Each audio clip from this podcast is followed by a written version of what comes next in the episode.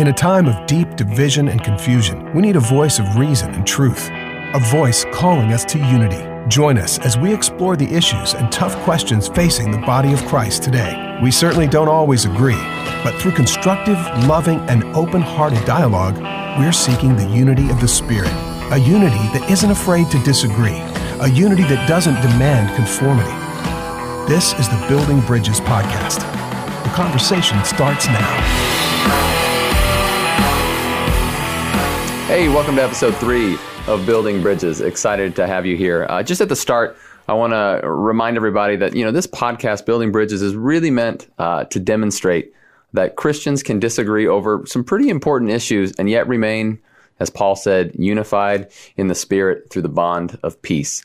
Um, so we want the world to be able to know us by our love for one another um, and our love for one another, loving each other well, even in the midst of uh, disagreement. So this is our opportunity to contribute to those conversations and have those uh, discussions that can at times be uh, uncomfortable, but they're good. And you know, it's it's nothing new. This is how you know, Christian tradition has been advancing for for for many years. Um, it's important to note that we're not here keeping score. We're not checking winners and losers. You won that argument. You lost that argument. Rather, we are here with ears to listen for understanding, um, and just really to listen well.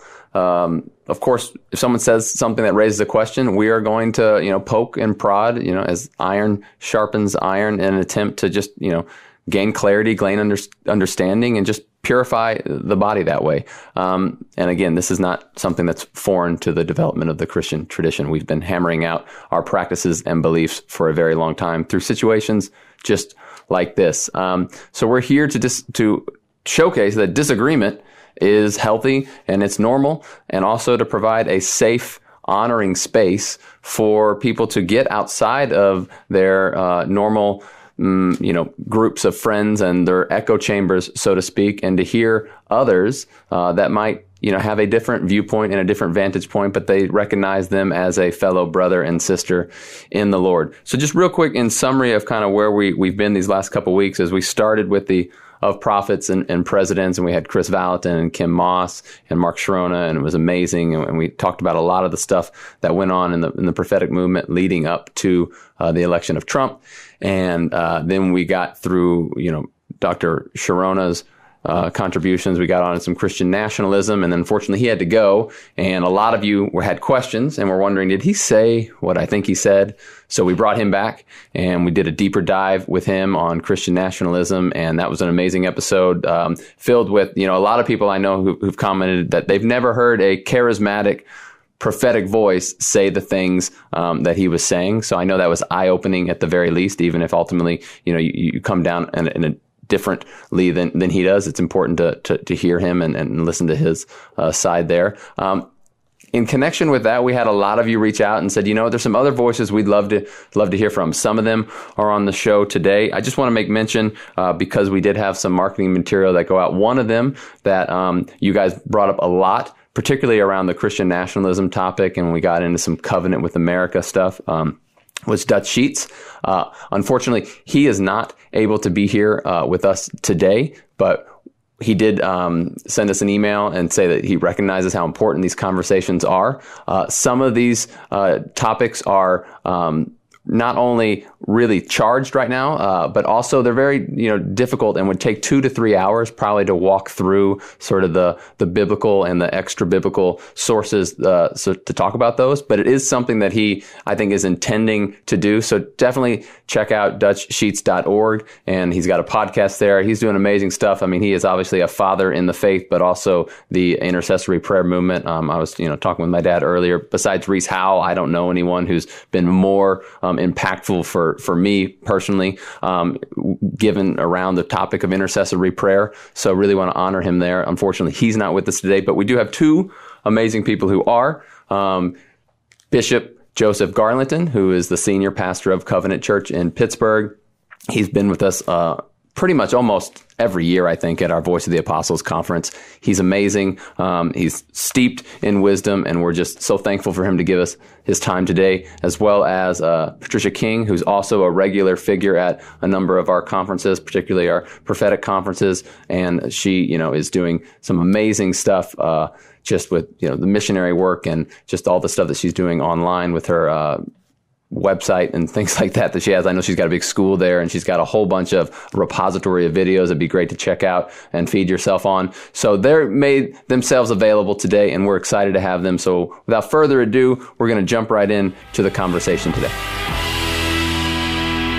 Well, thank you guys uh, for joining. We're so excited to have you here. We're honored that you take the time um, to to do this with us today. It's been a lot of fun these last couple episodes, and I feel today is going to be just as fun.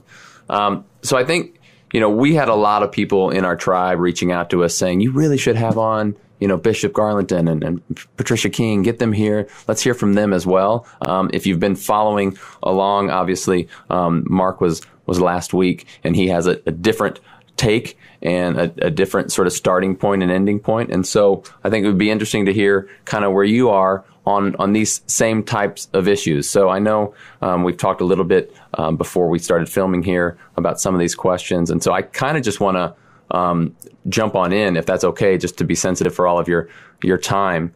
And one of the things that you know we've been thinking about as we've been hashing out as a team is some you know what are the prophetic protocols going forward, especially in the 21st century. Um, and specifically around some of the words we had, you know, Chris and Kim Maas and other people on who felt for personal reasons that the word that they'd given, you know, okay, they needed to repent. They felt for their their reasons that they that, that they needed to do that, um, but not sort of condemning anyone who hadn't. Just for them, they needed needed to do that because they felt that the, that they had missed it from from their perspective.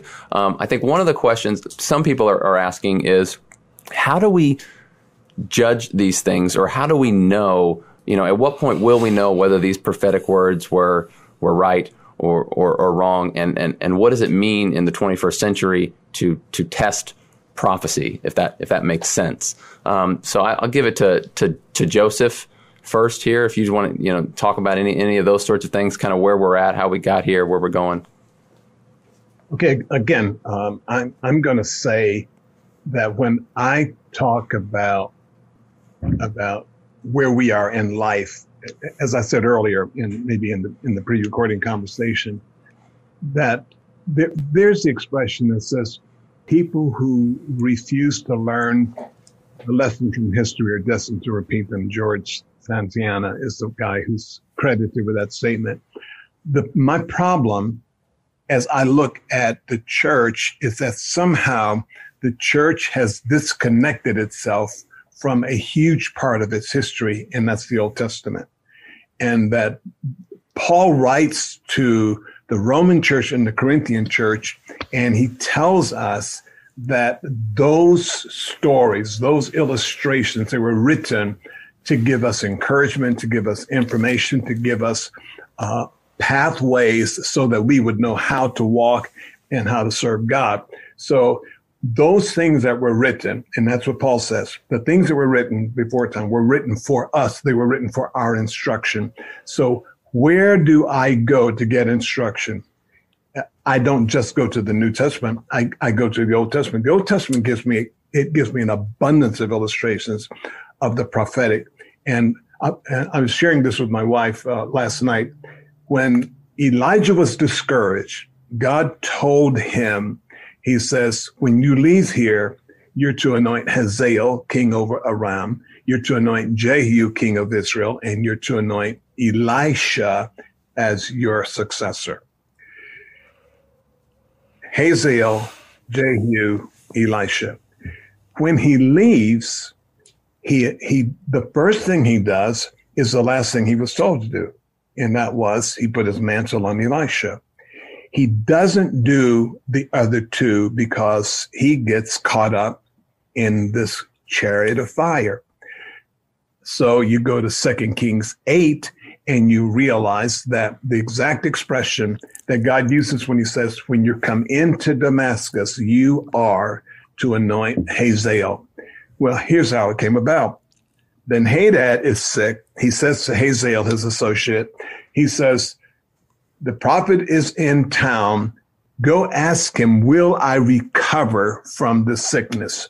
And so Hazael goes to him, and, and Elisha looks at him and says, Yeah, you're, you're, you're, he's, he will recover. That's exactly I said. He will recover.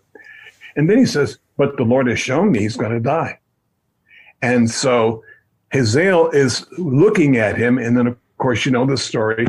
Uh, Elisha's heart starts to break for the evil that he's going to see happen, or that's going to happen with Hazael, and how he is going to brutally treat Israel, uh, killing women who are pregnant with their babies in them, and uh, and he says, "How am I going to do? This? Now show me that you're the king." So here is a task that God gave Elijah that Elisha had to carry out. When Elisha points him out, he says, This is what he's going to do. And then he tells us that God says, Whoever Hazael doesn't take care of, Jehu is going to take care of. But there's going to be some things that are going to be done. Now, he gets back. What did the, the prophet say? He said, You will recover. And that was the message. The following day, he takes a wet towel, puts it over his face, and he kills him. So, did he recover? Did Elisha miss it? And so, when Elijah does not fulfill the, the instructions like God said, go do this, do this, do this, and it's almost in the reverse order that he does that. So my wife asked the question. She said, Did he disobey God? And I said, I don't believe he disobeyed God. I think we try to evaluate things on a linear basis when prophetic words, as one of my friends say, prophecy is discursive. It can stop in the middle of something and pick up somewhere else. But when you're reading it, you think it's all going to happen at the same time. And that was the problem with the prophets who were trying to see what God was doing. So we tend to judge things, as I said, 1 Corinthians 4 5, Paul says, stop passing judgment before the kairos, not the chronos, but the kairos. Israel didn't miss the chronos, they missed the kairos. That's powerful. Thank you. Patricia? Um, that was very insightful, Bishop. Thank you so much for uh, sharing that. And um, also, uh, Josh and Randy, thank you so much for hosting these meetings because I feel that uh, conversation right now in the fear of the Lord and in respect for one another is so vital. Um, that we are able to hear each other well, we're able to, um, you know, evaluate together. So this is so good. But um, I do, you know, of course, believe as the scripture uh, says that in First Corinthians uh, 14 29, it says, Let two or three prophets speak and let the others judge, let the others discern, let the others um, evaluate. And of course, in the Old Testament, we have some clear instruction on specific uh, predictive type words um, out of uh, Deuteronomy 18, uh, verse 22, it says, When a prophet speaks in the name of the Lord, if the thing does not come about or come true, that is the thing which the Lord has not spoken. The prophet spoke it presumptuously, you shall not be afraid of him. And um, and that word afraid there is not just like, you know, you know, being tormented by someone or a, or afraid that they're going to do something to you. It actually means to to actually not come in partnership or or uh, give it give it weight. And so I think these are important things that we have to look at uh, right now. So definitely prophecy. Um, today needs to be discerned and judged. Um, it says, let few uh, uh, prophesy, the others judge, discern. And so it's really, I think, important to have uh, conversations like this where we can uh, talk about those matters. But yes, I, I totally do believe that uh, prophecies need to be judged. But also, as has already been mentioned, prophecies um, are like mysterious. There's there's mystery in the prophetic, which means there can be multiple layers of even interpretation application, timing. I loved what Bishop said about the kairos versus the logos. We need to give timing on some of them, but then on others, it's it's it's really um, evident. Like, for example, if the coronavirus, um, there's an outbreak of it in, in the end of February, and a prophet says this virus will not affect anything, won't affect the economy, won't affect um, any death toll, and will be finished in two weeks, well, then obviously, um, you know, you can you know make an evaluation on a prophecy like that or if they say it's it's finished by pentecost or it's finished by uh, passover or or you know on November the third, mark my words, um, uh, Trump will be uh, uh, winning by a, a, landslide on that day. So if it's real specific like that, then those things definitely need to be discerned as, hey, just a minute. Uh, it was declared, the time came, the time passed, it didn't wasn't fulfilled, and so we can make an evaluation on that. So that would be my input at this point. Thank you, Patricia. Thank you. We were talking actually uh, before about that very verse, uh, 1 Corinthians 14, 29. And I'm interested to hear, you know, when it says, let two or three prophets speak and let the others weigh what is said. Do you think others are other prophets or just other congregants that are there in the church, the pastors? What, what's your thoughts on that? Well, I think that everyone with the Holy Spirit can um, can weigh in on a discernment, but I think especially um, you would think like the apostolic leaders or um, those that are overseeing um, the congregation where that prophetic word is being spoken, where we have challenge in this day because I don't think there's ever been a day like today where there's so much out through social media and so, like, um, it used to be like you could bring a word and it's within the congregation. Maybe through an email, it could get posted on the Elijah list or something like that. But now it's like every day people are prophesying over the internet, which of course has has its um, benefits and um, its its problems. All right. It has its problems. Go ahead. Can I, can I, um, can I go to 29? I I grew up in a holiness Pentecostal context, and um, when I needed information about this world that I'm involved in, charismatic renewal, I, I needed people who understood what it meant to, to move in the gifts of the Holy Spirit. The, the problem is that is that when evangelicals who don't speak in tongues want to tell me how to speak in tongues and the proper way to speak in tongues, they're they're outside of their sphere.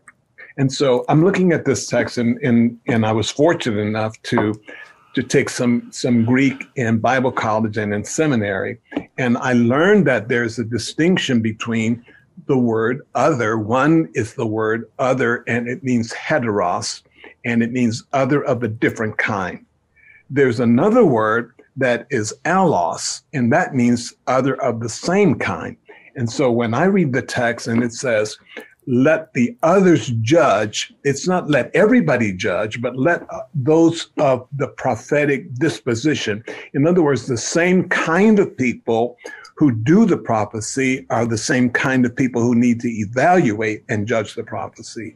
But when you start letting anybody judge, people who don't even believe in prophecy, or, or people and here's my my, my I, I guess the, the, the the big thing for me, uh, Patricia and Randy and Josh, is that I really believe the underlying issue is Satan's attack against the prophetic.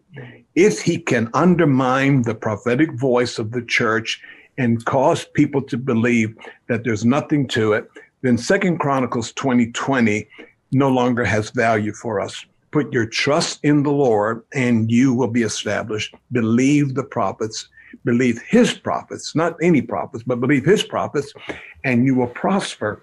So if I can convince the world, and particularly the church world, that prophecy is this or that, and it's you, you really you really can't depend on it any longer, then we lose we lose a good bit of the Bible and we have no ground to stand on.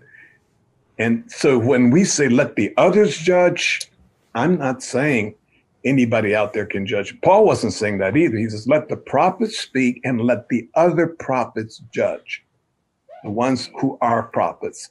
I don't think some people who had no experience at all with prophecy can actually sit and look at it. You guys were talking about speaking in tongues um, just before we come on, and uh, several years ago, I was speaking at a church, and this guy started speaking in tongues, and and it was a long message in tongues, and then the interpretation was long, and he finished, and then he started again, and now I'm getting frustrated because he's now taking over the service, and I'm the guy who's going to speak, Patricia. So I said to myself, "Come on, man, you know what you're doing." So he spoke in tongues, and then he gave the interpretation. And to my chagrin, his interpretation was almost a precise outline of my message, which he hadn't heard. And I thought, okay, so maybe I don't know tongues and interpretation, but I, I do recognize it when it comes. So the idea that something has to be fulfilled exactly like you thought it was going to be fulfilled begins to be the problem. And so we, like Naaman, we are saying, I thought he would do this. And the problem with prophecy is what we think it's going to do as opposed to what God says it's going to do. That's good. Yeah. Can I chime in on this? Um, Absolutely. On that, point. Um, I I just so um, appreciate that, especially about the prophetic movement right now, because we have to be um, careful to protect it, because the enemy is definitely wanting to um, crush the whole movement, and the scripture is very clear about not despising the prophetic. In fact, we have to embrace it. In 1 Corinthians 14, uh, 1, we're taught by the Apostle Paul um, that uh, we are to make love our greatest aim, but to desire earnestly with passion the spiritual gifts, and especially that we may prophesy. So I feel like what's going on right now, especially with all the confusion and, um, of, of course, wanting to uh, test things well, is that I think that if if the church, if we will uh, take a posture of listening well to one another, but even to those who are in direct opposition to the prophetic. I've always uh, felt I can always learn from from from everyone, and I, I do feel the prophetic is to get stronger, not weaker. We are to get more mm-hmm. accurate, not less accurate. We are to grow in this season. The prophetic movement is extremely young. Um, it's only been since about the 60s and 70s when we started seeing on a larger scale, believers being taught on, on mass that they could prophesy, that everyone could prophesy, and being given the training, thanks to people like uh, Bishop Hamon and others um, who uh, taught the body how how to hear from God, how to prophesy, and laid great foundations. Well, now we're in this whole new realm where I believe uh, the prophets are to have a stronger voice, not a weaker voice, a stronger voice, and that there's mysteries that have to be unpacked. And it's not going to take just one person, um, uh, you know, giving giving their insight, but multiple voices that will give us a clear picture. And I think that there's um, a a big puzzle with lots of pieces that have to go together. It's going to take some patience, but I do believe that um, listening to opposing thoughts, even even from like you know you use the um,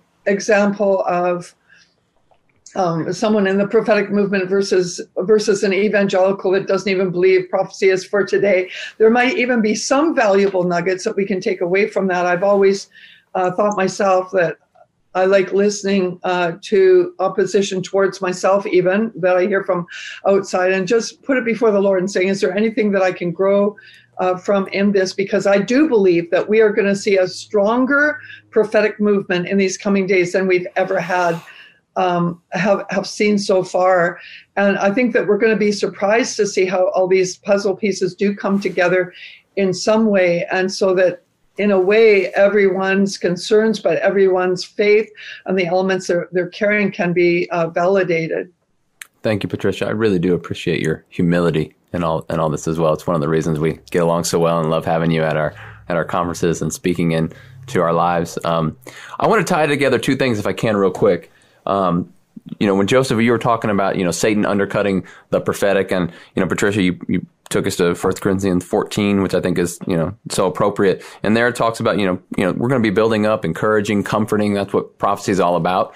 You know, a lot of people who are, you know, that I, that I see and talk to who are, who are reeling. And again, there's some people who are, who are, who are stable and fine. And there's other people just like, what's going on here, God? I, am you know, trying to get alone and just hear the word of the Spirit. But a lot of people that are, um, are wondering, is it just, you know, should we just not be prophesying these things? Like no dates, mates, or babies, and now maybe no political leaders? Because like, does it bring honor to God if we get it right, because it's 50-50 basically in America with a two-party system. Um, and the fallout for getting it wrong, I mean, we're seeing it right now a little bit. So there's some they're just saying like, okay, even if, you know, maybe we can discuss later some of the stuff that, you know, Bishop Chironna was talking about of whether God even has a preference. But even if he does, maybe we shouldn't just, we shouldn't be prophesying that. What would you say to someone who says those things, who asks that question?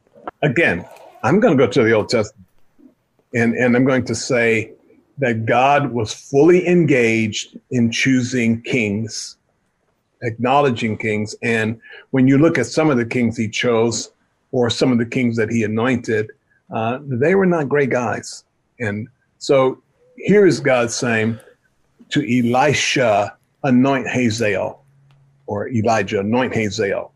And he's a bad guy. Anoint Jehu. Jehu is going to be a guy who's going to fulfill the purpose of God in dealing with with the uh, the idol worship, uh, and and he's going to deal with Ahab. The prophets in the Old Testament, Jeremiah spoke to the nations. He did not just speak to the nation of Israel. He prophesied concerning the various nations surrounding him, and he had words for them. I believe God has words for nations, and that prophets have to speak to nations. Prophets have to speak to leaders. They're called to speak to leaders, and they confront them. Um, when when Ahaz, and, and, and these are these are these are so relevant for me today when I think about the issue of, of crime and the, the, the, the terrible, terrible issue of abortion, that if you cannot cry out against those things, then what is your purpose for speaking the word of the Lord? We're not just called to talk to the church. We're called to talk to the world. And of course, the, uh, the, the liberal progressive groups They've stolen the phrase, speak truth to power, which was birthed among Quakers, not, not among politicians. And we are called to speak truth to power, even if it gets us into trouble. So Joash, the king who was spared by the priest Jehoiada, when Joash goes bad, the prophet Zechariah prophesies to him and tells him he was wrong and he stones the son of the of the guy who's who saved his life. So when we think we are not called to speak to the nation and to declare the heart of God, we are saying, I don't believe in this stuff in the Old Testament because the scripture says all scripture not just New Testament, all scripture are inspired by God. So I'm looking at these passages of scripture I'm saying, how can it be that we are not to say something about what's going on? What God offers us is truth. He says to, to us, I'm setting before you good and evil, life and death, blessing and cursing. And then just just in case you don't know which one to choose, choose life. And so when we fail to do what God tells us, but God will always give us a choice but you have to take responsibility for the control piece. Amen. I agree. Um, I agree with everything that Bishop just said, and um, like God is definitely interested in everything that takes place in the earth. He created the earth. He put man in the earth. He he gave us dominion, and then he sent his son to to fix the issues that we had created, so that we could have dominion back again. And one of the scriptures I've been reading recently is out of Revelation five. It says they sang a new song, verse nine saying, Worthy are you to take the book and to break its seals, for you were slain and purchased for God with your blood men from every tribe and tongue and people and nation. And you have made them to be kings and priests and they will reign upon the earth. And of course, we have a mandate in Matthew 28, verse 18, where Jesus said, All authority in heaven and in earth has been given unto me. So you go and make disciples of the nations, baptizing them in the name of the Father, the Son, the Spirit, teaching them to observe everything that I've taught you. So we're actually commissioned uh, for this. So, of course, God wants to give his people insight, and especially um, and this would be my personal conviction right now, America is in a very, very um, vulnerable and dangerous position right now. It's a time when the church does have to rise up and speak concerning many issues. There's many issues on the table, but I, I do have a, a very strong conviction that God was speaking concerning Trump, not only in his first election, but also in this one. Uh, were there criterias that were spoken that needed to be fulfilled? And I would say yes. Um, according to many prophets that I heard, there was criteria. I know for myself as well. God gave me Second Chronicles seven fourteen very strong. He says very important that there's alignment um, of my people and I believe that, that what we're facing right now is God being very interested and showing us how important it is that whoever is in the seat of government in a nation is going to steer the nation either for him or against him. And this is absolutely important to God. Um, so I, I do feel that it's important. I feel that um, even with the way things are going right now, it, it's going to make the church take hopefully further responsibility. At the same time, we know that um, uh, Jesus uh, said when he was arrested, he said um, that his kingdom was not of this world. And if it was of this world, uh, his his people would have fought to release him. But he said, as it is, this kingdom is not my, my, my, kingdom is not of this world. So there's there's a mystery there in that god is very concerned about the natural earth, all it contains, all that dwell therein.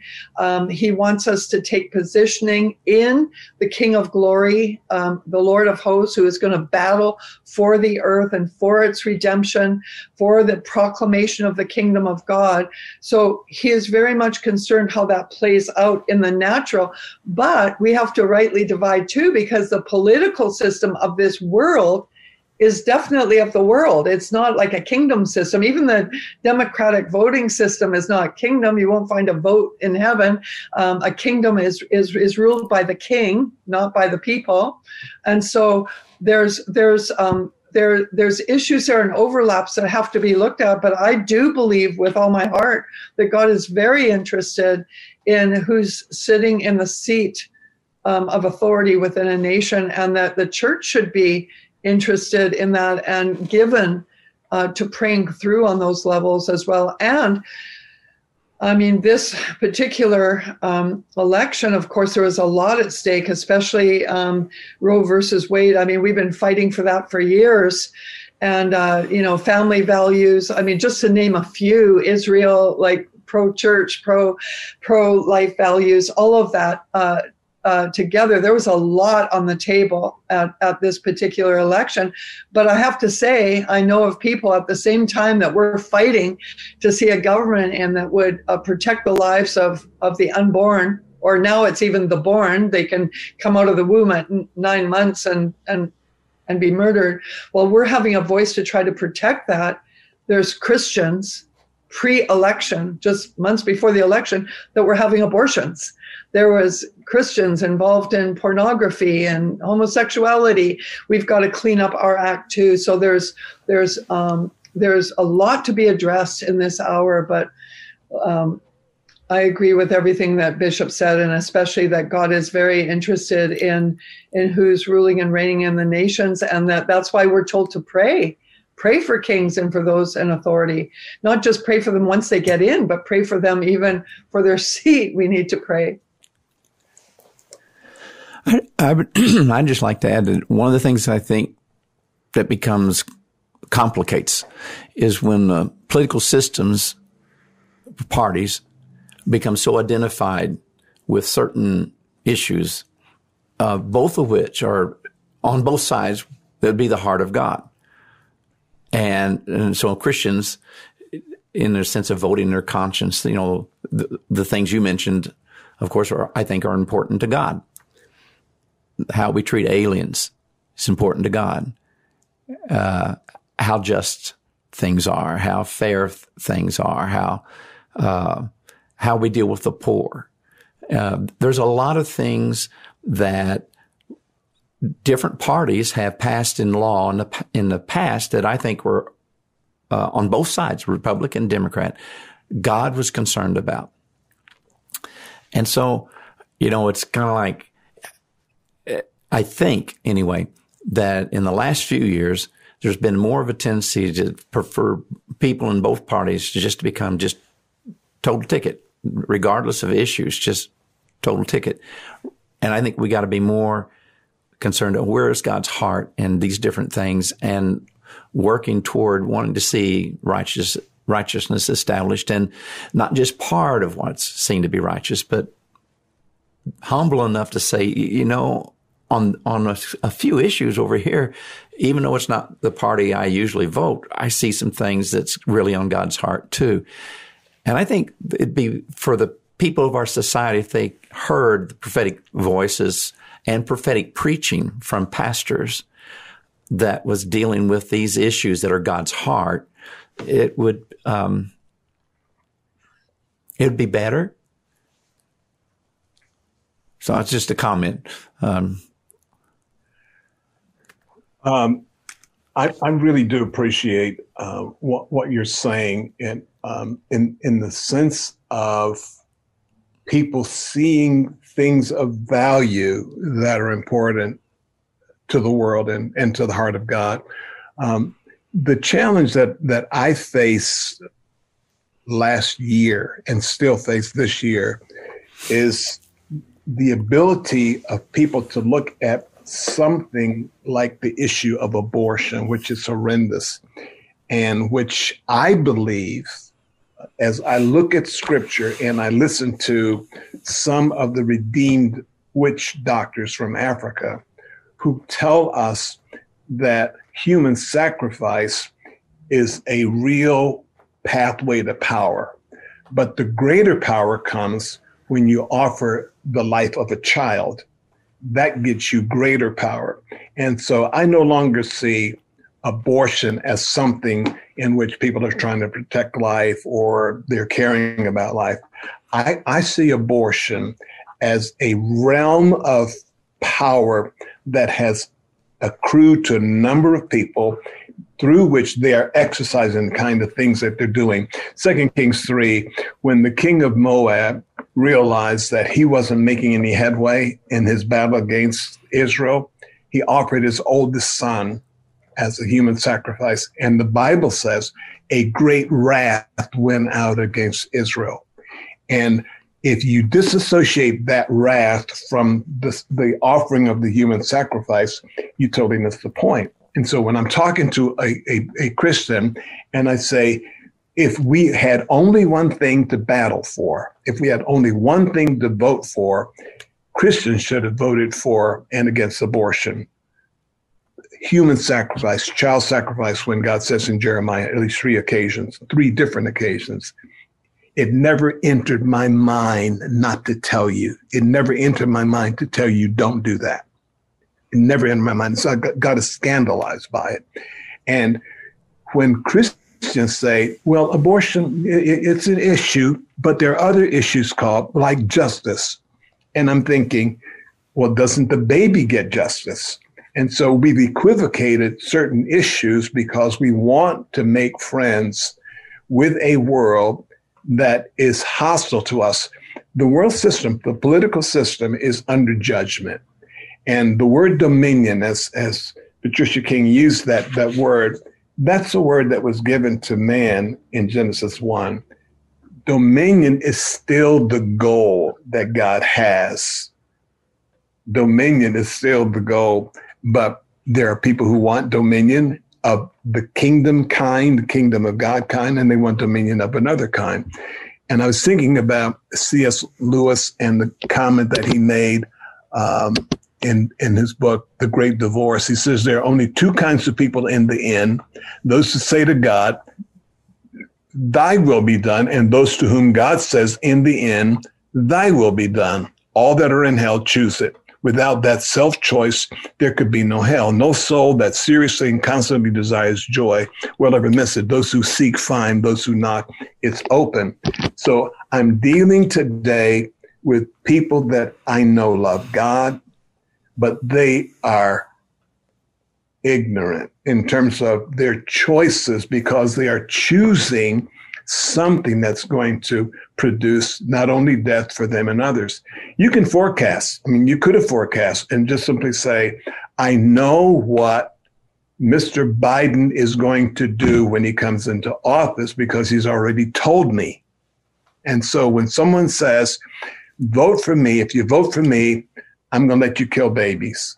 Now, when some something like that is given to me as a choice, it's not a choice. And I'm simply saying, if you're going to kill babies, I'm not voting for you. Now, you can be an atheist, but if you're going to kill babies, or if you're not an atheist, or whatever your position is, but there are certain things that are egregiously evil as far as God is concerned.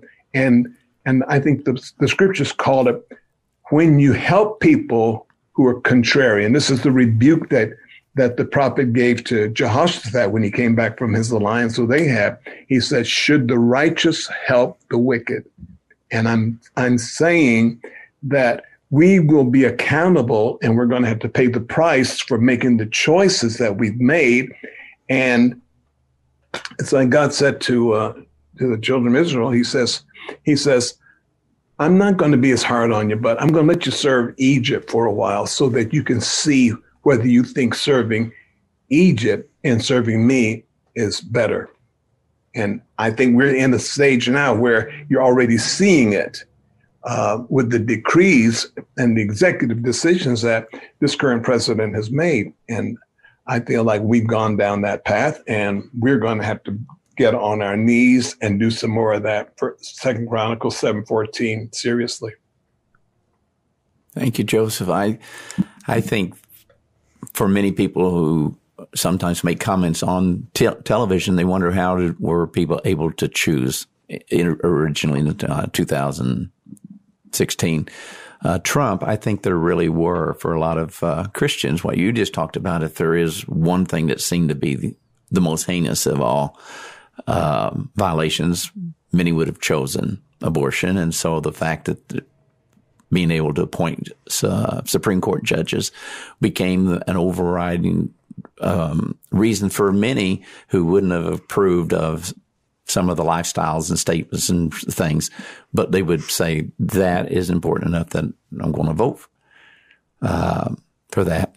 And I think that was not understood by a lot of people. That yes, there's a lot what I don't like, but this is so important. However, I thought it was really interesting how you brought it to seeing it, perception as a sac- child sacrifice, empowering um, uh, spiritual forces in high places uh, through child sacrifice, and uh, whether it's intentional or or not, I think there is that reality, and that was very very interesting and helpful. Yeah, I agree. I, I thought it was really insightful and also, uh, you know, definitely a good sort of defense for why it was a very important issue and why it continues to be an important issue. I think I would probably just say, um, what do you say to someone? Right? Because I think the answer to maybe could Holy Spirit, well, maybe I'll ask the question then. Could Holy Spirit, do you believe it's possible for Holy Spirit to have told someone this last election to have voted for, you know, any insert party besides Trump? Is that is that something given everything that was at stake, do you think that was the only vote that could be cast? Well, I, I think um, a question like that for me would be um, Did the Holy Spirit tell Hosea to marry a prostitute? Um, so we have we, we have analogies in the Bible that would cause us to wonder did God really say that to a person? So I want to give somebody the benefit of the doubt, but at the same time, to say that in a wholesale way, that there is a, a capitulation to a wrong, that I see God saying, do not strengthen the arms of evildoers. And so if you if you say, can the Holy Spirit do that? I think the Holy Spirit can do a lot of things, but somehow I just don't see the Holy Spirit uh, telling me to do something that's contrary to Scripture. When when I'm being led by the Holy Spirit, I feel like even if I don't know where it is in the Bible, He knows where it is in the Bible, and if I can hear Him, I can walk it out and almost after the fact, and, and I'm sure every one of us sitting here together talking, we've all had a moment in our life where we did something that we felt like the Holy Spirit was doing. We didn't have Bible for it before we did it, but after we did it, we had Bible and we saw it everywhere. But I don't know if I could see that. I can see God choosing somebody. And here's the issue. Let me just say this. I'm, I'm, I'm talking too much, but let me say this. I think the issue with God is stewardship. God would rather have an atheist who's going to be a great steward of his resources than a tongue talking guy who doesn't care about how things go. And Nebuchadnezzar was an evil man, but God chose him and gave him the power to kill, to make alive. I mean, it's when you just when you look at what the scripture says, it's when Nebuchadnezzar gets in trouble, it's because he thought he was the person who made it all happen. And that's a God says, okay, I got to let you know I'm in charge. You were in control, but I'm in charge. And put him out of business for a few years. Did you have anything you want to add, Patricia? Well, I think um, all things are possible in God. It's a little bit difficult for me to imagine God telling someone to vote for Biden, knowing what Biden publicly proclaimed before he was, you know, uh, before election day. Um, but uh, that, that being said, um, now I I believe that all things are possible and that the kingdom is is uh, kingdom dominion actually rules from the inside out, and so all Biden needs, all Kamala needs, all that that administration needs is the man of fire to show up and they could be completely transformed in the way that they think. For example, before I became a Christian, I um, I didn't see what was wrong with abortion. It was on the table back in the 60s, and I thought, yeah, um, makes sense makes sense to me, you know, to my young mind. I thought it makes sense that a woman would have a choice, and if it's not convenient or whatever, um, I didn't even at that point even uh, relate to. Um, a pregnancy being an actual baby because my mind was not renewed it was not there and uh, so i was i was actually pro-abortion before i got born again as a young young uh, uh, woman in my late teens early 20s uh, but then when i got born again it's like immediately a miracle took place in my thinking and i began to see life differently. I began to understand things differently because now the lord is transforming. And so um, i do believe um, that uh, the church really needs to intercede right now for uh, for this administration. And of course no administration is perfect. I mean, uh, Trump is not obviously not a perfect man. He's been in high level business for years. Uh, there's things that go on behind the scenes on on high levels, high powers behind the scenes, and so we we just have to really pray that the kingdom will be ushered in, and God can do that through anyone. But as far as it's just hard for me to grasp, you know, at this point because of what the Lord showed me prior to election, uh, that He would, you know, say, "Hey, I really want you to vote for Biden" to someone. Um, but I think all things are possible. There's a passage in First Kings, um, First Kings 21, 25. It says, "Surely there was no one like Ahab, who sold himself to do evil in the sight of the Lord because Jezebel, his wife, incited him. no one like Ahab who sold himself to do evil. And I think where believers are naive is that they don't think that people who have sold themselves to do evil are in office. And I believe there are people in political office in both parties who have sold themselves to evil. There are people that God is going to use to um, to discipline the church for some of the the decisions that we've made, birthed out of prejudice, selfishness, greed, and some of the other things. And I think there are moments in life when the church has to take responsibility for the fact that they did not pray. Patricia King came to our church several years ago, and, and she made an incredible statement. She said, Maybe if we stop criticizing the president, if the church start stop speaking words of curse and begin to speak words of blessing, we could see a change. Well, it's hard to say to people who have taken what I'm going to call a really strong political position, and I did and identified that political position with the kingdom, therefore saying God is in favor of this person or that person. And so my tendency would be I'm not going to pray for that person, but I was rebuked and I was encouraged, and I said, Yeah, that's right. That is a very strong possibility. And we pray for both. The, the day it appeared that President Trump put his hand on the Bible, not Trump, but Biden put his hand on the Bible, that's the day we begin to pray for the president and the vice president. And i will say this with my tongue in cheek. And I'm praying that he lives a long life and and fulfills his presidency. Amen. I, I'll come in agreement with you on that prayer so, you know, I hear it a lot from both both sides of the argument here. But Jesus warned his followers to beware, you know, of the leaven of Herod. Um, a lot of times interpreted to be, you know, the political spirit.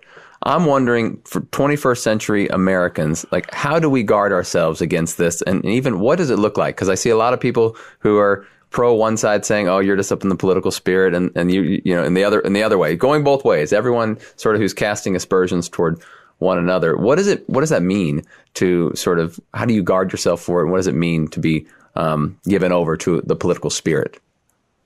Patricia, why don't you go? Yeah, he he said, "Beware of the leaven of of, of, of the Pharisees and of Herod." So we see uh, kind of a duo there: the religious spirit represented by the Pharisees and the political by Herod. I think those two leavens, and he speaks of leaven in the Bible. Um, uh, regarding sin, right? So there's sins in the system. There's sins in a religious system. There's sins in a political system that get our eyes off the kingdom. So I feel like, um, you know, this is very simplistic, but I feel like um, as soon as we get our eyes off of the king and the kingdom, and we start getting entwined in political manipulations and biases uh, for the sake of like uh, party control or individual control or um, uh, favor, um, then we are we are leaving uh, uh, the rule of God because the kingdom of God is ruled by a king, and who is our king, and that is who who we submit to is to our king. And in that of course we honor government. We um, we obey the laws. We we we do those things. So I do feel that Christians need to be in every sphere of influence, um, being light, letting our good works shine, um, preaching the gospel. We need to be in the government mountain. We need to be having influence upon leaders. But when that system begins to influence us, and creates biases within us that are knit together into the system. We we just have to remember that the political system is a system that's in the world system. That world system is coming down. It's going to burn up. It's going to be overtaken. So we don't want to put our trust in that. We want to put, keep our trust in the Lord. Amen. The uh, the the spirit of Herod think of it like this. I, I think what what we've missed is is the idea that that a Herod does not believe prophecy. And I think our mistake was to assume that the only ones who believed prophecy were the believers. But when Herod asked the question, where was Messiah to be born? The scribes and the teachers said, it's in Bethlehem. And they went to Bethlehem. So he says to the Magi, you guys know the story. When you find him, come back and tell me so that I too can go and worship him. That wasn't what he had in mind at all. What he had in mind was he is going to be somebody who's going to take over from me. And he saw that.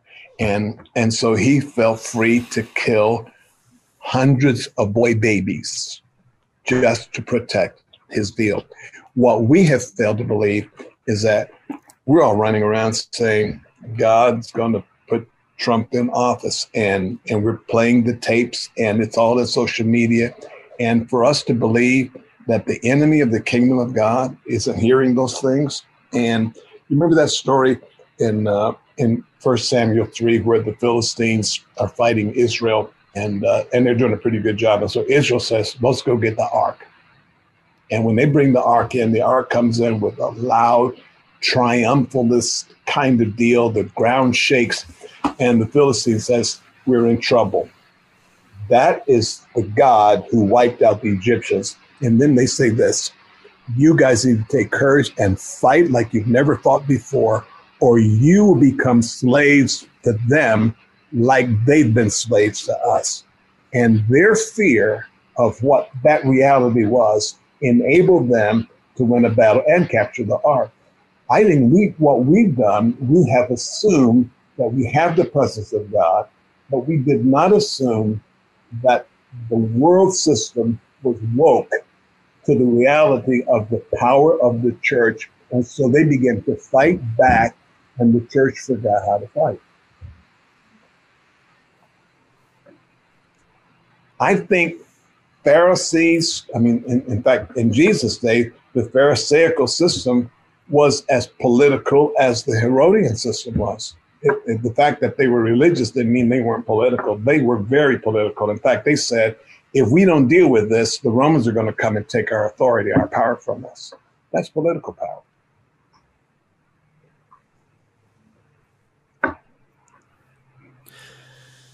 I have a question I'd like to ask both of you. Do you believe, it deals a little bit with eschatology, do you believe when Jesus comes back and um, comes to the earth, do you believe that when he comes, he will find society that's totally under the dominion of his rule when he comes, before he comes, I mean?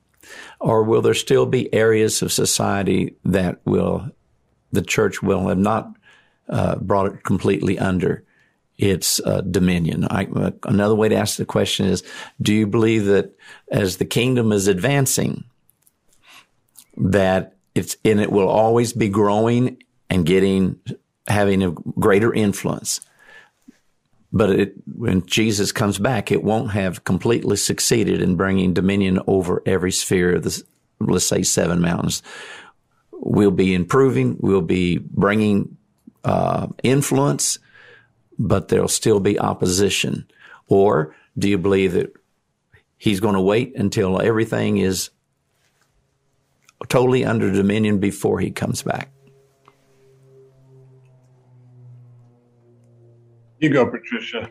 Okay, I um, I don't have a lot of um, how can I say a lot of resolve on on on this, accepting that what I read in scripture, it looks like there's two things that will be happening simultaneously. That's the way that I see it at this point, anyways.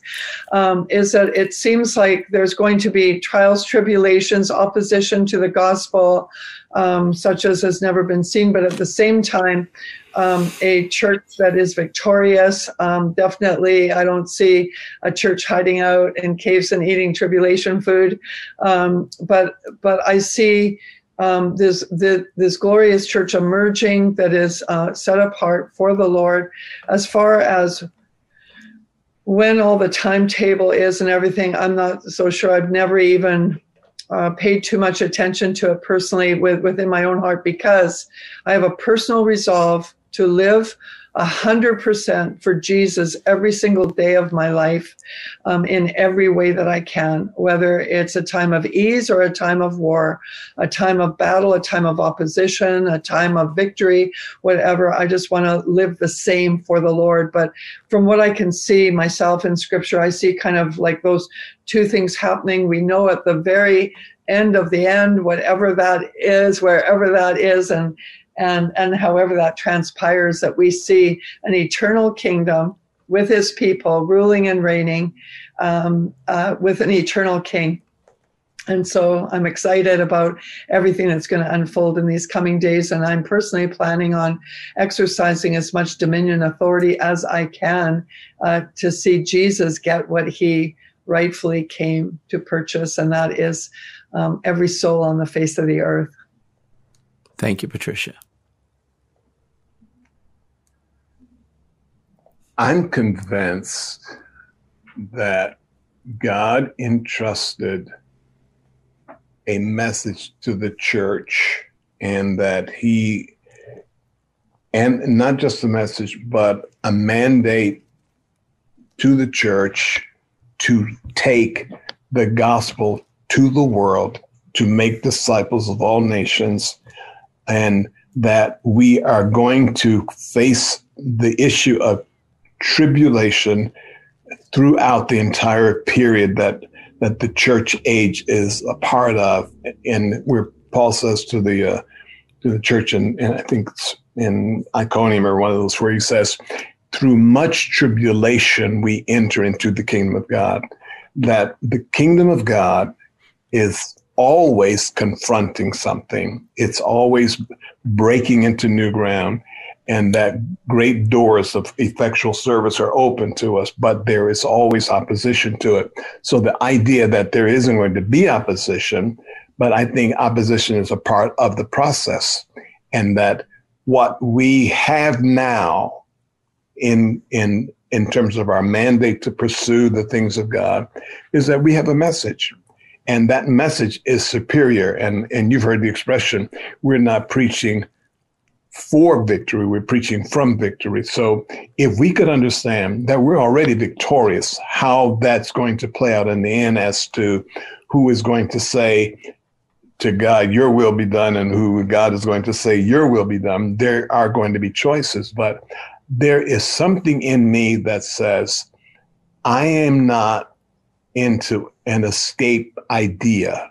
God gave us a mandate to take dominion and um, he delivered us from dominion, as Paul says in Colossians, and brought us into the kingdom of light, his beloved Son. And I believe that's the mandate to get everybody and to turn people who are ready to be turned from light to darkness, to give them an inheritance among those who are sanctified. That's Paul's mandate. And that mandate means that I do it with this conviction that Jesus sees victory and he sees outcome and even if I can't see it, I keep working towards that because it's something he sees. And if I can say he sees it, I see it. So I don't believe that he's coming back uh, to something that's empty, broken, and half heartedly put together. I, I really believe he's going to have a victorious display of what has accomplished, and he's going to use people like you guys in the healing ministry and like this amazing lady sitting across the screen from me who I've learned so much from over the past few years. It's like looking at that and realizing God really does have something that he's saying. So if the kingdom of God is like a, a person putting leaven in a lump of dough until the whole lump is changed, I believe God wants to change the whole thing and that our task is to continue working at that until we see the change come and not and not ending up believing well well we did okay but we have more than we had when we got started thank you joseph what do you believe Uh-huh. I believe, much like what you guys have said, I believe in a victorious church, not a defeated church when Jesus comes. I, I disagree with the dispensational seventh church Laodicea is what the end time church is going. I totally disagree with that. Jesus said in Matthew 24, immediately after the tribulation of those days would become, would be the sign of the coming of the Son of Man. So I, I believe then, um, that the, the, that we are to see the kingdom as leaven and not, and this is one of the exceptions to not sin. The kingdom was used as a model of leaven in, the lump. It's going, its goal is to leaven the whole thing. But I see when Jesus comes back that he said that in Matthew 24, the little apocalypse, that there's going to be wars and troubles and that's going to happen until the end. But I think we're going to see the influence of the, the gospel and the, and the kingdom of God in all spheres of society. Um, so I believe in, um, our goal is to not escape the, earth, but to win the world is a, a book I've read recently and is, has said in its title. And I, the other thing I just want to mention that I wanted to say about, um, even the, the, desire for dominion, the goal of, of seeing the influence. And I believe that righteousness exalts a nation, but I believe corruption, we can see corruption all over the world. Where there's corruption, the people of the nation that's where that's noted for corruption, there's poverty. And my concern is that we, we pray that any aspects of corruption, regardless of where it's at, gets exposed and the, the, the, uh, institutions that our framers gave us that they're as much as possible void of corruption, and there is righteousness uh, uh, ruling in the, in the halls of our government. One last thing I want to say, Josh, and I'll let you give what you want to say on this. In the pursuit of this desire, I think we would all, I think, be in total agreement that we, our warfare is not of this world and we are not to become violent. We're not to take up guns. We're not to do things in a in a in a violent way. And and I love church history, and it was said in the in the 18th uh, century that uh, France had a revolution when Napoleon took over and blood running down the streets, and it was just anti, very anti-church, trying to de-Christianize and secularize uh, France because of the things that had been going on before. But England had a revival under Wesley and Whitefield, and their revival dealt with issues. So you sometimes we are faced revolution and revival. I think God's way is revival, but uh, um, and I think we just want people that are watching to hear us saying we're we're not for violent taking up of arms to try to bring about dominion through power rather than through prayer and service. Yeah, amen. That's really good. Um, well, hey, we got a little bit of time left. So, you know, recognizing that you're both pastoral, apostolic, you know, father, mother in the movement, um, we see, I think, a lot, we're seeing a lot of division, um, sadly, right right now. Um, and it's on both sides for sure. For sure, there's you know there's a group of people or a large group of people that are being very dishonoring to prophets. This is not outside our movement. These are people within our movement that that have moved away um, and and saying you know terrible things. And there's people who are you know using continuing to use prophetic words to to to also attack other people who have have decided to to begin praying for the you know the current president and and vice president. What would you what would be your message to just the church body to, to both those groups right now? Like what what is it what is your unifying message or what would you say to them to those people? Um, this this is uh, really fresh for me because I I posted a video of someone last night that was I thought um, a wonderful video. It was done in humility and uh, giving explanation to the people uh, why he uh, repented um, for what he spoke, what he believed out of turn. And I just thought it was a, a great model. And I had, uh, within no time at all, 625 comments Uh, wow. And almost all of them were quite vicious. and so I finally took it down. I just took it down and I said, the reason I took this down is I think that we need to wait so that we could have some dialogue over this. But what, what I feel is um, James 1, verse 19 and 20, I think gives us some great instruction. And it says, This you know, my beloved brethren, but everyone must be quick to hear slow to speak, and slow to anger. For the anger of man does not achieve the righteousness of God. And I, I just believe that every everyone is carrying something of value. And if we would listen uh, to each one and you know, just affirm those good parts and maybe challenge the others in love, speaking the truth in love, challenging thoughts. I think it's healthy to have really good dialogue where there's differences of opinions, where there's um, debate, uh, but in love, speaking the truth in love.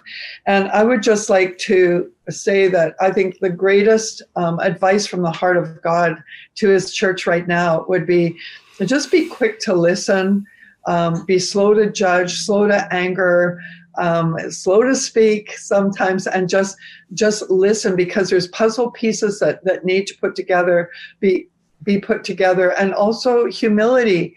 Uh, humility doesn't attack each other. It, it listens. It, it it observes. It it um, you know speaks truth into a matter for the sake of another not for the sake of winning an argument but for the sake of helping another.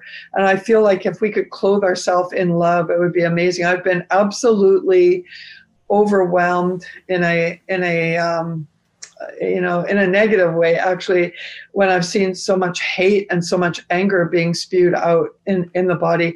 And that's a sign that Second Chronicles 7.14, coming back to that, it's a sign that we have not turned from our own wicked ways. It is wicked to be critically judgmental and slandering and hating and and, and being angry like that. So so we we do need to um, come into the heart of God so that we can speak His truth in a more, uh, uh, in a way that builds rather than tears down. Thank you, Patricia. Thank you for your time. I want to thank you both too, and I really appreciate uh, Bishop all the scriptures uh, that you uh, shared with us today. And Patricia, thank you for your heart as well and scriptures. And uh, thank you for being on it with us. God bless. Love you, man. Thank you, Patricia. Thank you. God bless. We're going to take a quick break, quick commercial break, and then we'll come back and, and wrap up the series. Thanks a lot.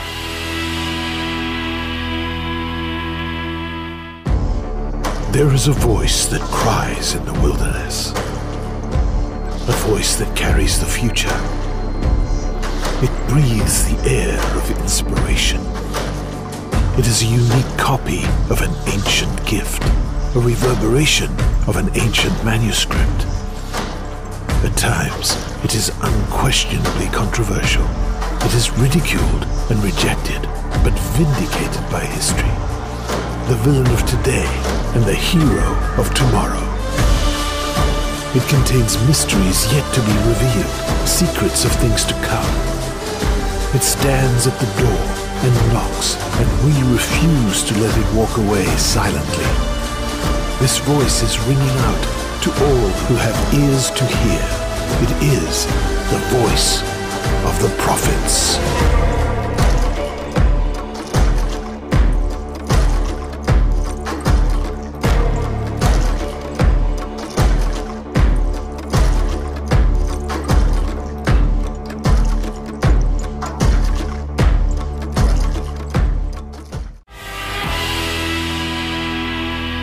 Welcome back. Uh, we're excited about Voice of the Prophets uh, this year. We're excited to have Mark Chironna there with us. Excited to have Patricia King there with us. Um, if you would like to experience that for free, totally free, um, check out voiceoftheprophets.com forward slash giveaway. We know it's an exciting year. Every year we do it. We're excited about it, but particularly this year, we know there's some a real need for it, and also we know that there's going to be a ton of uh, good fruit that comes out of it. So check check it out voiceoftheprophets.com forward slash free giveaway.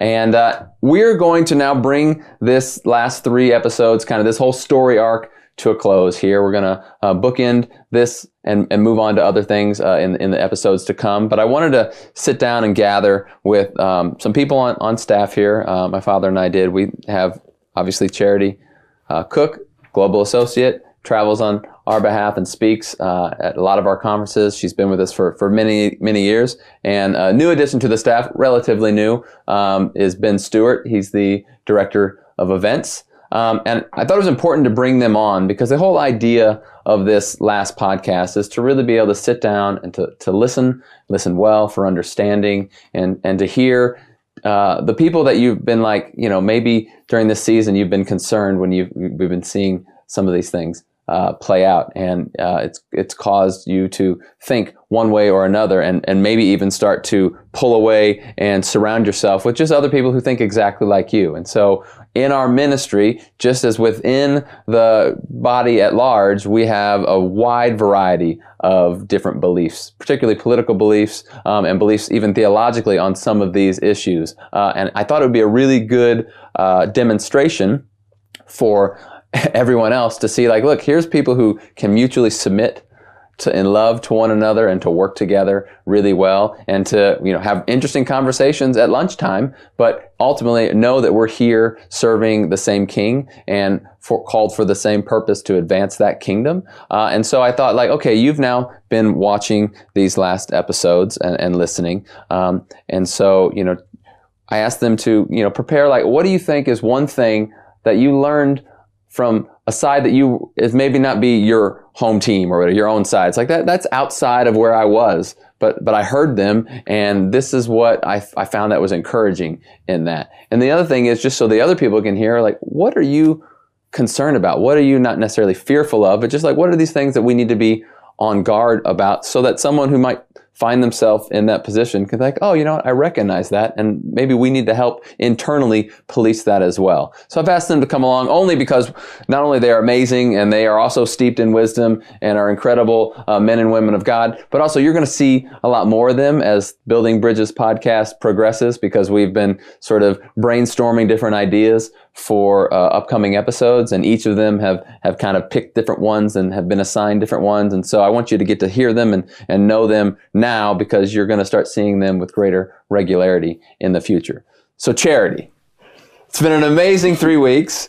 I know you don't necessarily want to be doing this right now, right? I know it's not like like all of us are like, oh man, this is a really it's a charged topic. We get that. What did you did you hear from these last episodes? Um, you know, obviously we just heard from Patricia and uh, Joseph Gar- Garlington today, but also, you know, we had Mark Chironna before and Kim and Kris.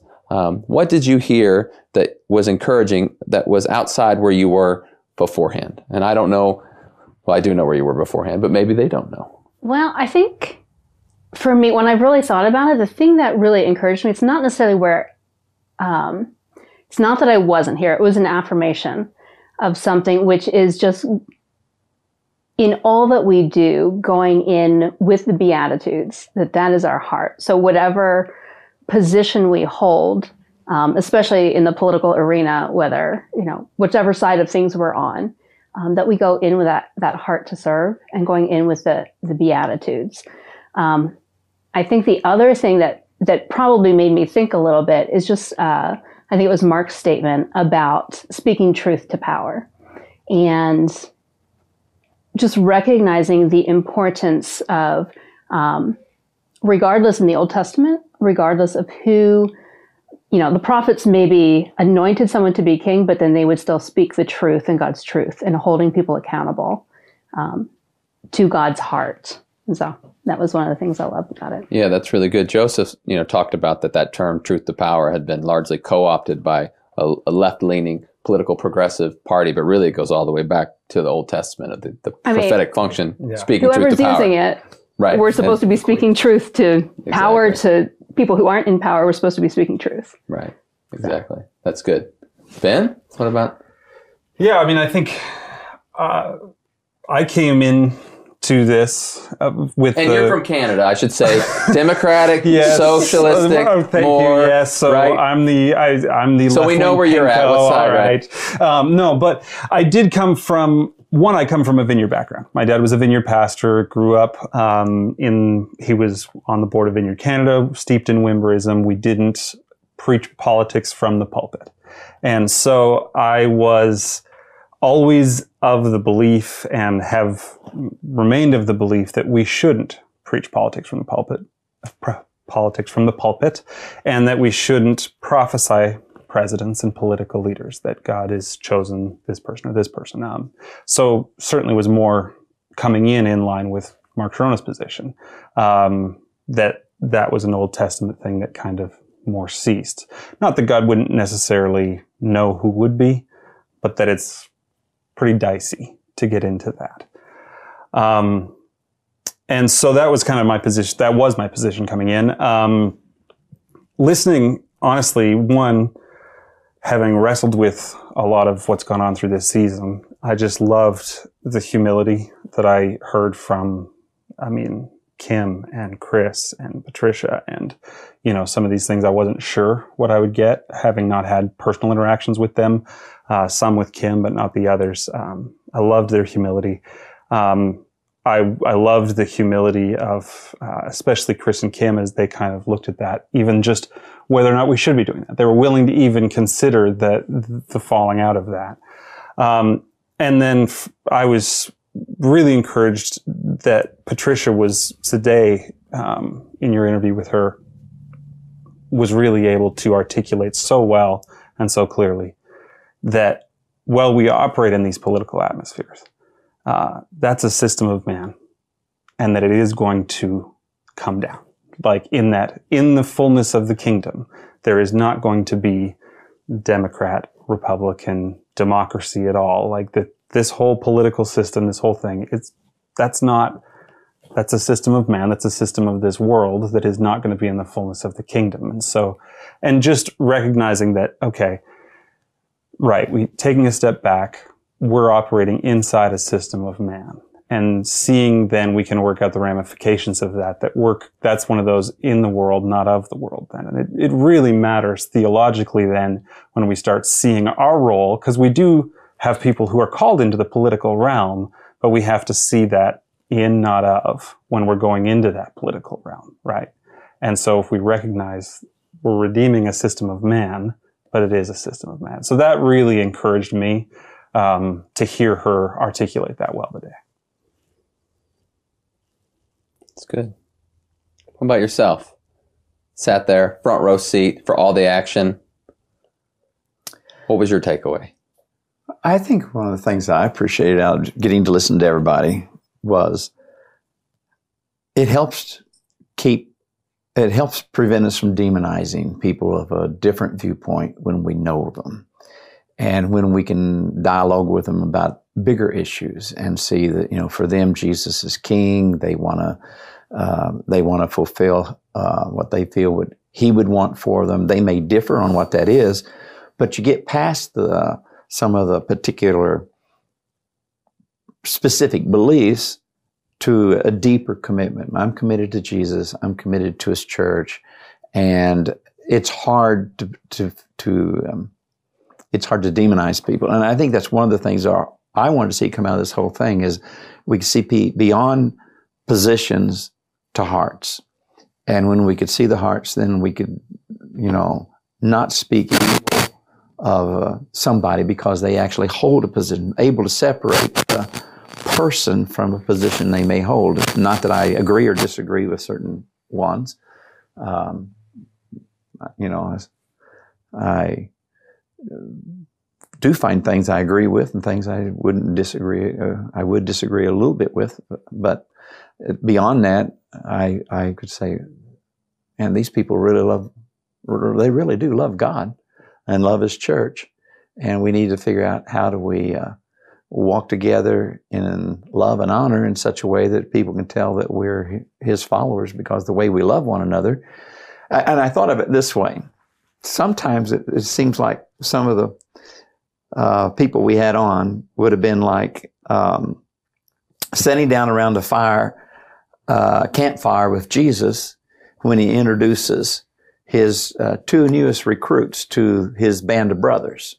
Uh, I'd like to introduce you Ma- uh, Matthew, the tax collector, and also I'd like to introduce Zealot. you uh, the zealot over here, uh, who would, you know, they, they actually would have been the polar opposites. The, the, the first person the zealot would like to just get rid of would be Matthew. So, and I'm, I'm, I'm imagining that the, the disciples are saying, boy, Jesus is pretty inclusive on who he allows into his, into his camp. Right.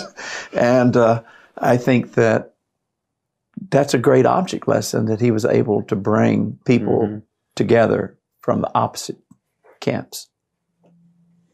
Yeah, I agree. I think that's amazing. In fact, for me, I was thinking back, and I think I learned a lot at, on each of the episodes. Actually, um, things that I disagreed with and disagreed with. But for me, the one I think that was the most, you know, Im- impactful was at the very beginning. Actually, um, when Mark and Kris were kind of having the back and forth, and it was becoming uncomfortable a little bit. I mean, it was like, okay, we're these are these are tough conversations to have, um, and yet instantly you saw when like there was you know a, a hurt or an offense that was there. Mark was so quick, right, to be like, no, no, no, I'm not, I'm not discounting that or you or your ministry, and then just spoke in love. And like even though they definitely disagree on a lot of th- these issues, it's like that's it's not worth to be right. You can still be wrong while being right. And so like it's most important that we that we maintain this connection and this unity, mm-hmm. and that we we operate in love, in humility. Um, and I thought that was just, you know, really encouraging for me to see. Because like, okay, we can do this. We can disagree and do it in an honoring, loving way that can allow us to to get better and to and to and to you know to move forward. So I, I thought that was great. Yeah, one of the things that really touched me on that first one was the way that there was a mutual respect and love between all three of them and honoring the others. And it just, I, I, that was very, I thought, impactful. Yeah, I think that blessed God for sure. Yeah, and I just I thought it was you could see that these people have thought these things through deeply. Like this is they're these aren't quick decisions. Like these are they've they've wrestled with these things and they're also but but they hold the king, the kingdom, and then their relationship with each other even above their positions. You know what I mean? Like mm-hmm. Mark wasn't going to throw out his love for Kris and even Kim, who he was just meeting, you could see like instantly he was like making a connection. There was like that bond of Christ, that that loving what we have in the family was there, and it, I think it was it was a, a thing that we see where it's like it showed me that what we're trying to do with these podcasts we can do, mm-hmm. which is set an example of we're not actually trying to solve these problems. We're not trying to give people the answer to, you know, politics and prophecy and what we should be doing with that. We're trying to show people and get to people and say, talk to each other, talk to people you disagree with, mm-hmm. actually hear their hearts, and realize you can disagree and be brothers and sisters in the Lord and love each other and walk together.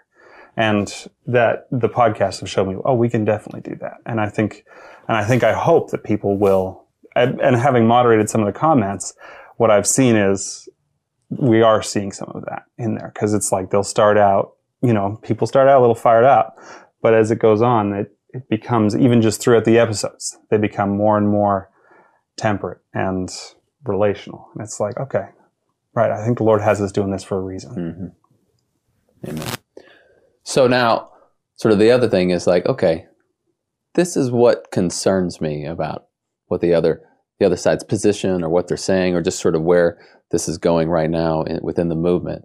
Um, so I'll start with you, Charity. What is it that is concerning you that we should listen to and really sort of internally wrestle with so we safeguard against, those things?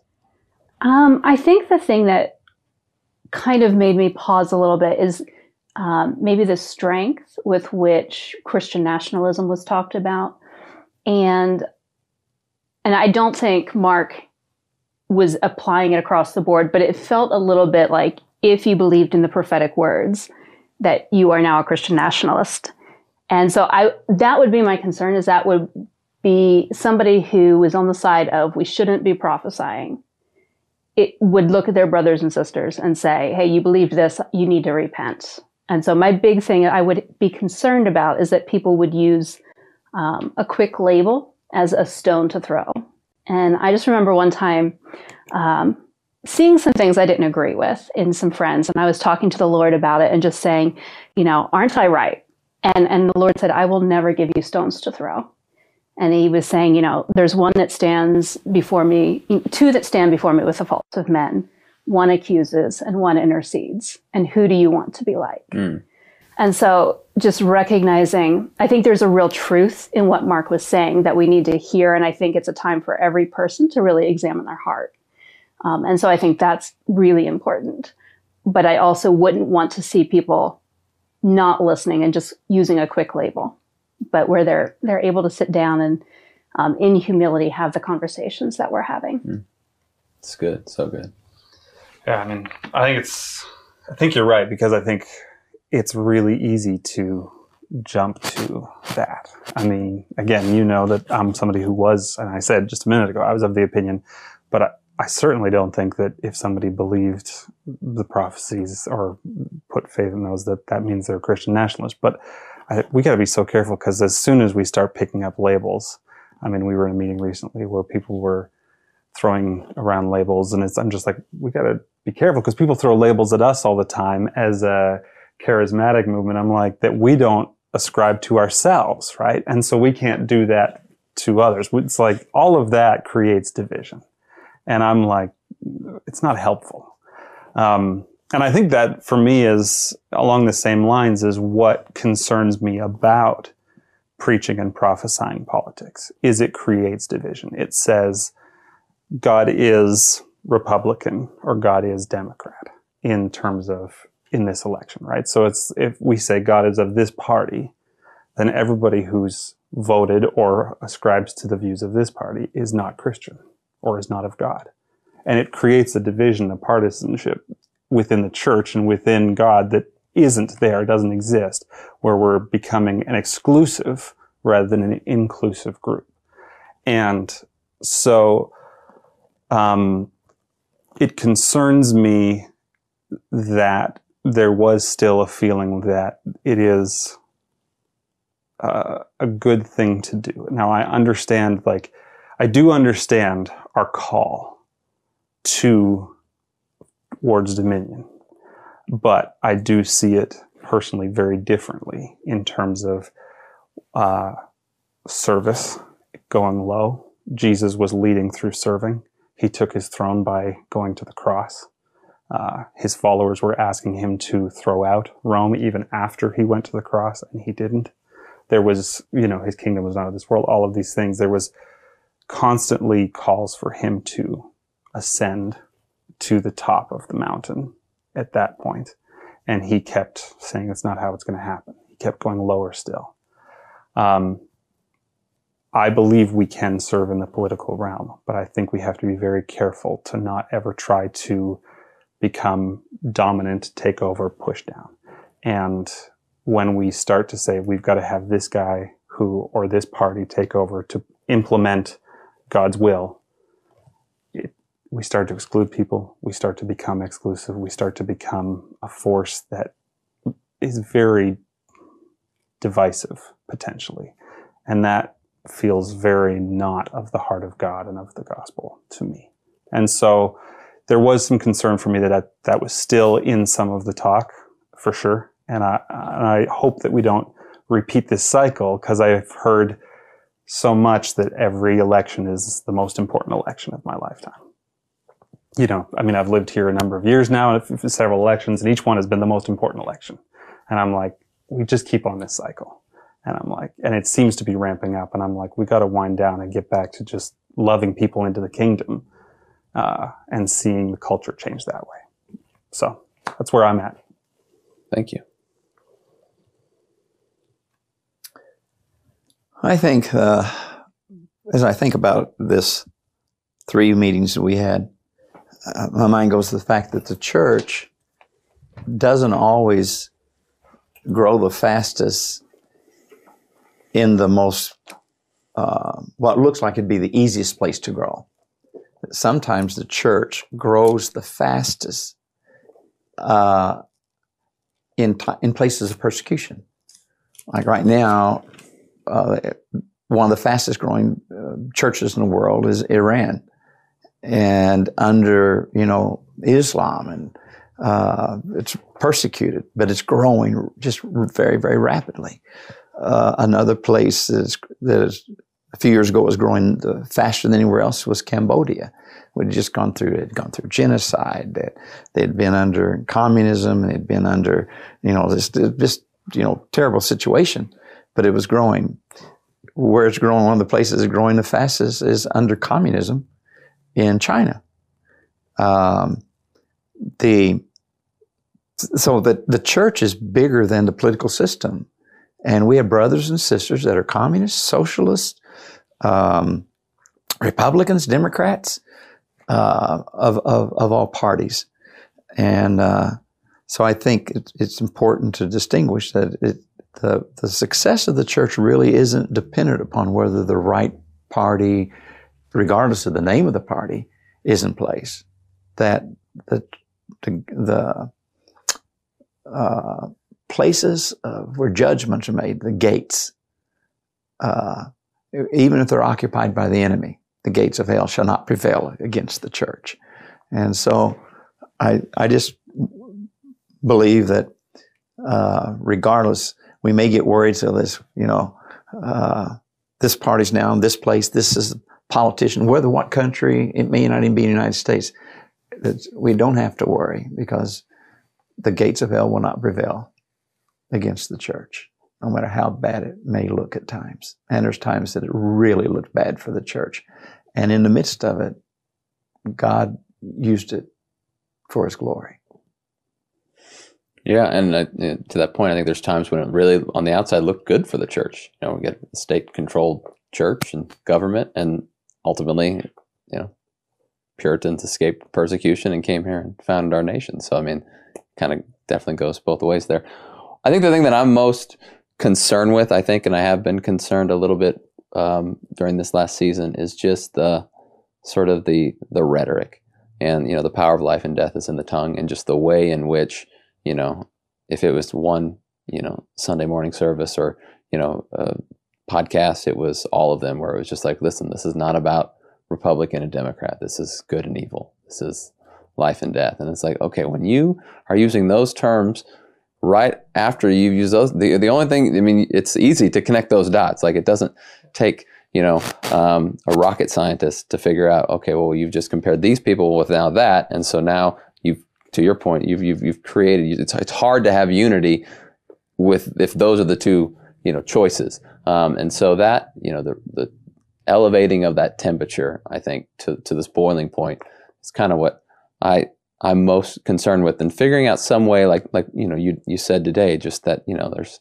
and you said even I think almost every one you've probably said that you know there's elements of this platform that are represented in the heart of God and there's elements of this platform that are represented in the heart of God. And um, you know I think coming with that kind of humility and understanding would allow us to say like okay for me this is the most important thing. This is why God has placed me on this earth, right? But I'm one member of the body, right? So I'm going to go and I'm going to champion for this cause with a recognition that like you represent a different aspect, right? I'm not going to cut off the nose because it doesn't do what I do as hearing, right? It's, it has a use and it has a it has a function. And so I think recognizing that we're all part of the body and we all are uniquely endowed with gifts and certain passions that Holy Spirit has placed in us to represent him well. And that might mean politically we end up on two different, um, you know, sides of, of an issue because we're having to exercise our, you know, civic duty and right and feel like, well, this is what I think I, am gonna I'm gonna go for. it. That doesn't mean we have to break um, fellowship and, and and and and be divided um, spiritually. Um, were you going to say something? You want to jump in here? I can tell you want to jump right in. So go ahead. You jump in. You know me well, son. Yeah, go ahead. You know me yeah, well. Right. I can't believe I you can see picked it. up on that. Yeah. Yeah, what you were saying, I just think what I want to see is the prophets addressing both all all the spectrums. Yeah. The prophet is not to be Republican or Democrat. The prophet is to be uh, a doulos, a, a slave of Jesus Christ, representing his heart.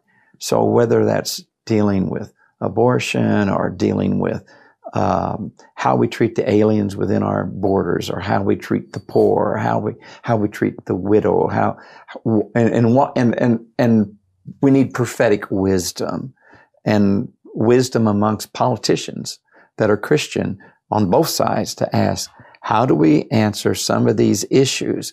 Because the answers of the past that were rooted in good reasons that were biblical reasons even the outcome of it wasn't what we had hoped for. And it actually sometimes had a, negative outcome. So we obviously must have missed the strategy of God. It's almost like prophecy. You can get the revelation, but you can miss the interpretation or application. I think that's also true about hearing, feeling the heart of God as a believer, whether you're Democrat, Republican, or independent. We may have God's heart.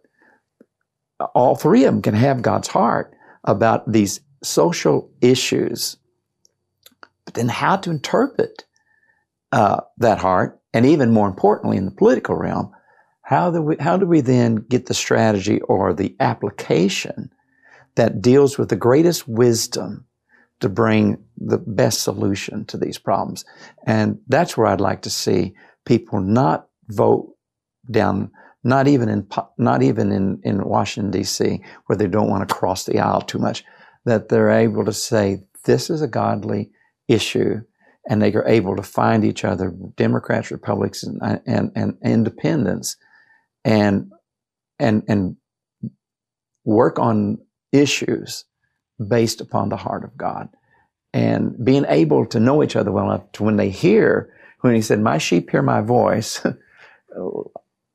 if we have people who are Christian but in politics, they're still sheep.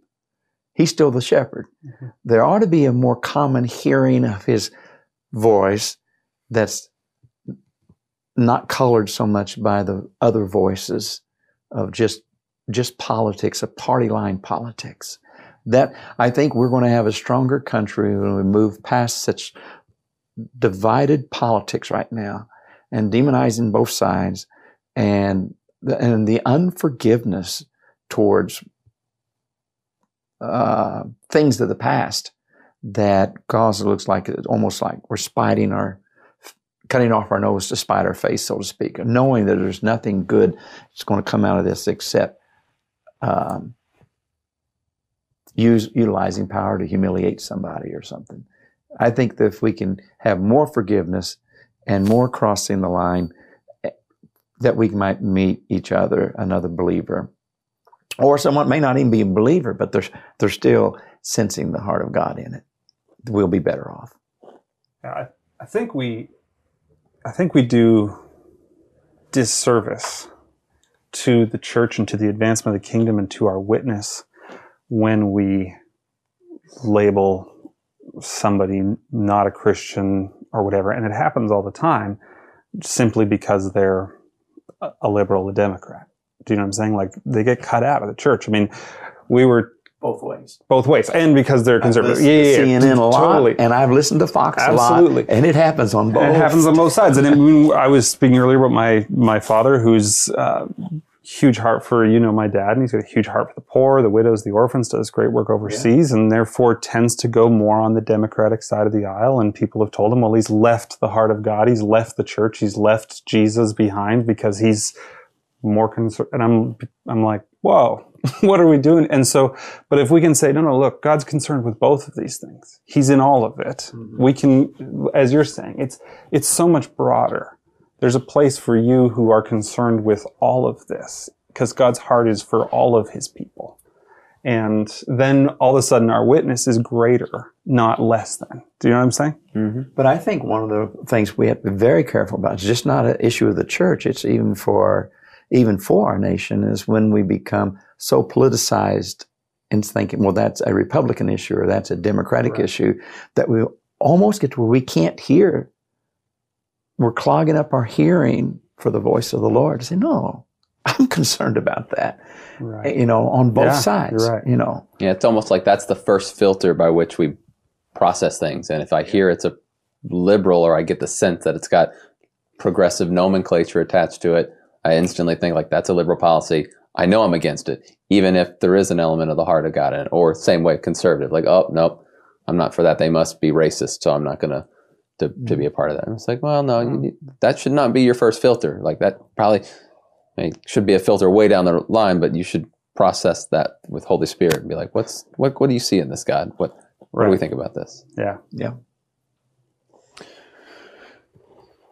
Anything? No to add? Okay, great. Yeah, I mean, I think the one thing that was interesting there, I think, when you talk about it's kind of like prophecy, where you can get the word and miss the application, is for me, and you know, because I know, you know, a lot of people, and I'd be like, well, I'll just make the argument on their behalf, who would say, you know, like, yes, of course, you know, life is super important. Like, of course that is. No one, no one wants, but, but what's the way in which we preserve life the best, right? Particularly in light of where we're at now with the Supreme Court sort of the composition seemingly like, okay, if it's ever going to happen, if this strategy was ever going to work, and it has been a strategy that we've been, you know, tying our hits to or whatever for a long time. Um, if it's ever going to work, certainly it's going to work now because of the composition. Um, so then, how do we get those abortion numbers down? And certainly, you know, having a strong stance for you know pro-life and voting those is, is one you know way and i don't you know judge someone ill for, for for choosing that way but i would also just point out that you know there's you know you know i was talking about this you know earlier is that you know first century rome and greece you know had a lot of infanticide and exposure where they were just leaving kids out you know some were being taken as slaves some were being eaten by dogs some were getting taken so that, that was kind of like there's a, a, good bit of historical evidence and archaeological evidence to support that. Well, this is semi-common practice back then. Um, we don't hear Jesus talking about it a lot. We do know, however, that the early church was adamant on founding the first orphanages and realizing that, like, when I apply the gospel message to my life today, it, it compels me to solve this problem, right? And so I think we're all being compelled to solve that problem. There are multiple ways that that solution might come. Um, and so I think giving space for people to say, your your way has we've tried it. I'm I'm not convinced it's it's it's it's being effective. So I want to try a different approach and a different tactic and saying, but but, but we're all in agreement as Christians that yeah, that's not good. We don't we don't want that. Um, and so I think that um, for me is making sure that gives space. And that goes back to the when you ratchet up that temperature and you make the bright line with your words that say well, that can't have been god can't be in that that for me becomes a oh man that's what i'm concerned with because that it's hard to find unity with that with that bright line um, so that's what i would you know say i'm concerned with anything you want to say or close or wow I would say that uh, I had a wonderful interview with uh, Robby Dawkins, and he's going to be that interview is going to be coming up real soon. It's not going to be part of a series, but it was like James Bond type thing. You know, it was it was crazy, and it was. I'm so glad I don't have such a wonderful story to tell. I never want to have a, a story like that to tell because uh, I, he really came close, I think, to you know, being possible, martyred. Being I think martyred. It sounded like he was almost yeah. martyred. Yeah, yeah. yeah. Uh, it was close. It's incredible. And uh, it, we're going to have him on. I'm looking forward to it. And then I just, you know, for we put a book in, so we're kind of looking forward now. Uh, something that I think you you have some interested interest in, and it's the um, it's the H word. Yeah, yeah. yeah. Uh, one of the things we're going to do next, yeah, the the H word, the heresy. So we're we throw that word around a lot, and so we want to as we move past this and begin to start doing other things, I think we're gonna we're gonna do a an episode where we just say like, okay, here's what we we know to believe for us is like orthodoxy. So the people that come and they watch, they know, okay, we're not gonna we're gonna have conversations and be open about challenging one another, but we're never gonna challenge one another past those sort of safe boundary lines. And so we're gonna sort of delimit sort of the metes and the bounds of what that might look like um, for us, uh, just so that people who are tuning in for the first time know kind of okay where where do you guys stand okay that's a safe place i'm willing to to have open dialogue and conversations about difficult things because i know we're we're, we're always going to be on the straight and narrow so to speak yeah uh, i think it's needed because uh, uh, someone who has, has written about some of the things i'm involved with it, it, it starts out with, I'm not even sure charismatics are Christian. And then it gets broader. I'm not sure Pentecostals are Christians. And then it gets broader. Uh, it, if you read it closely, it says, I am not even sure about Arminians, you know, in the sense of uh, Wesleyans or Methodists or, or uh, wow. in the kingdom. And, and pretty much, and I'm almost certain the Catholics aren't, you know. And so the sense of what that person's H word would be and mine would be very, very uh, different. And I think one of the things we do need to do is just deal with what really is uh, the absolute essence of you got to believe this to be Christian, and what is well, that's not heresy. Is that just bad theology? You know, th- that's not heresy. That's just a wrong interpretation of that scripture. You're not a heretic for believing that, um, but these you would be. Yeah, I'm excited. that's going to be, be interesting. Yeah, really, really interesting. And I'm yeah. so glad you're going to do that. And I'm just going to sit back and watch you shine. Sure, just, yeah, absolutely. Um, yeah. Well, thank you. I'll just leave you with this. You know, one of the big things that I've been through this season um, as we've been doing these episodes is um, just really what is the heart of the Lord in this? What Holy Spirit, what would you speak to me through the different people that have spoken, particularly those that I know, you know, and I'm already leaning in a different direction. So I really want to lean in and listen close and, and try to throw away all the preconceptions and, and ideas because I want to, I want to, how do I take your truth, the gospel message, and how do I apply it in my life? And I think, you know, that's why I love the, you know, the, end of the second chapter of Acts there, when it's talking about the fellowship of the believers after Holy Spirit's been poured out. It says, you know, starting in verse 42, and they devoted themselves to the apostles' teaching and the fellowship, to the breaking of bread and the prayers. Um, and so that for me is like, these people, it wasn't the gospel they were hearing and devoting themselves to when the apostles were teaching. It was, how does the gospel message, how does the fact that Christ is now king of the world, right? He is now enthroned.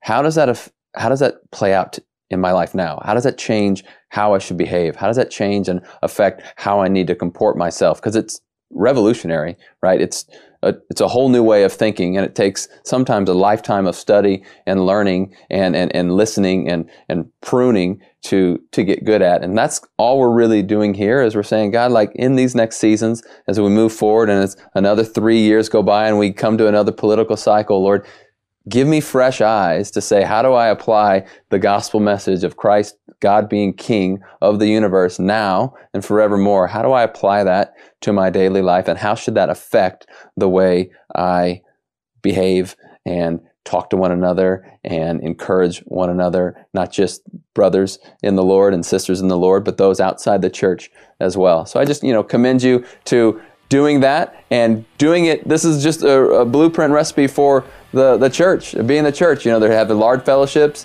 in the temple, they have small house church fellowships, and they talk about these things. They submit themselves to leaders and they're learning and they're growing. And so that's what we are attempting to do here. And we thank you for, for watching this episode and we look forward to new topics in the future. God bless. The Building Bridges podcast is a media resource of Global Awakening. If you'd like even more resources like this one, consider subscribing at globalondemand.tv. And for more information about our ministry, visit us at globalawakening.com.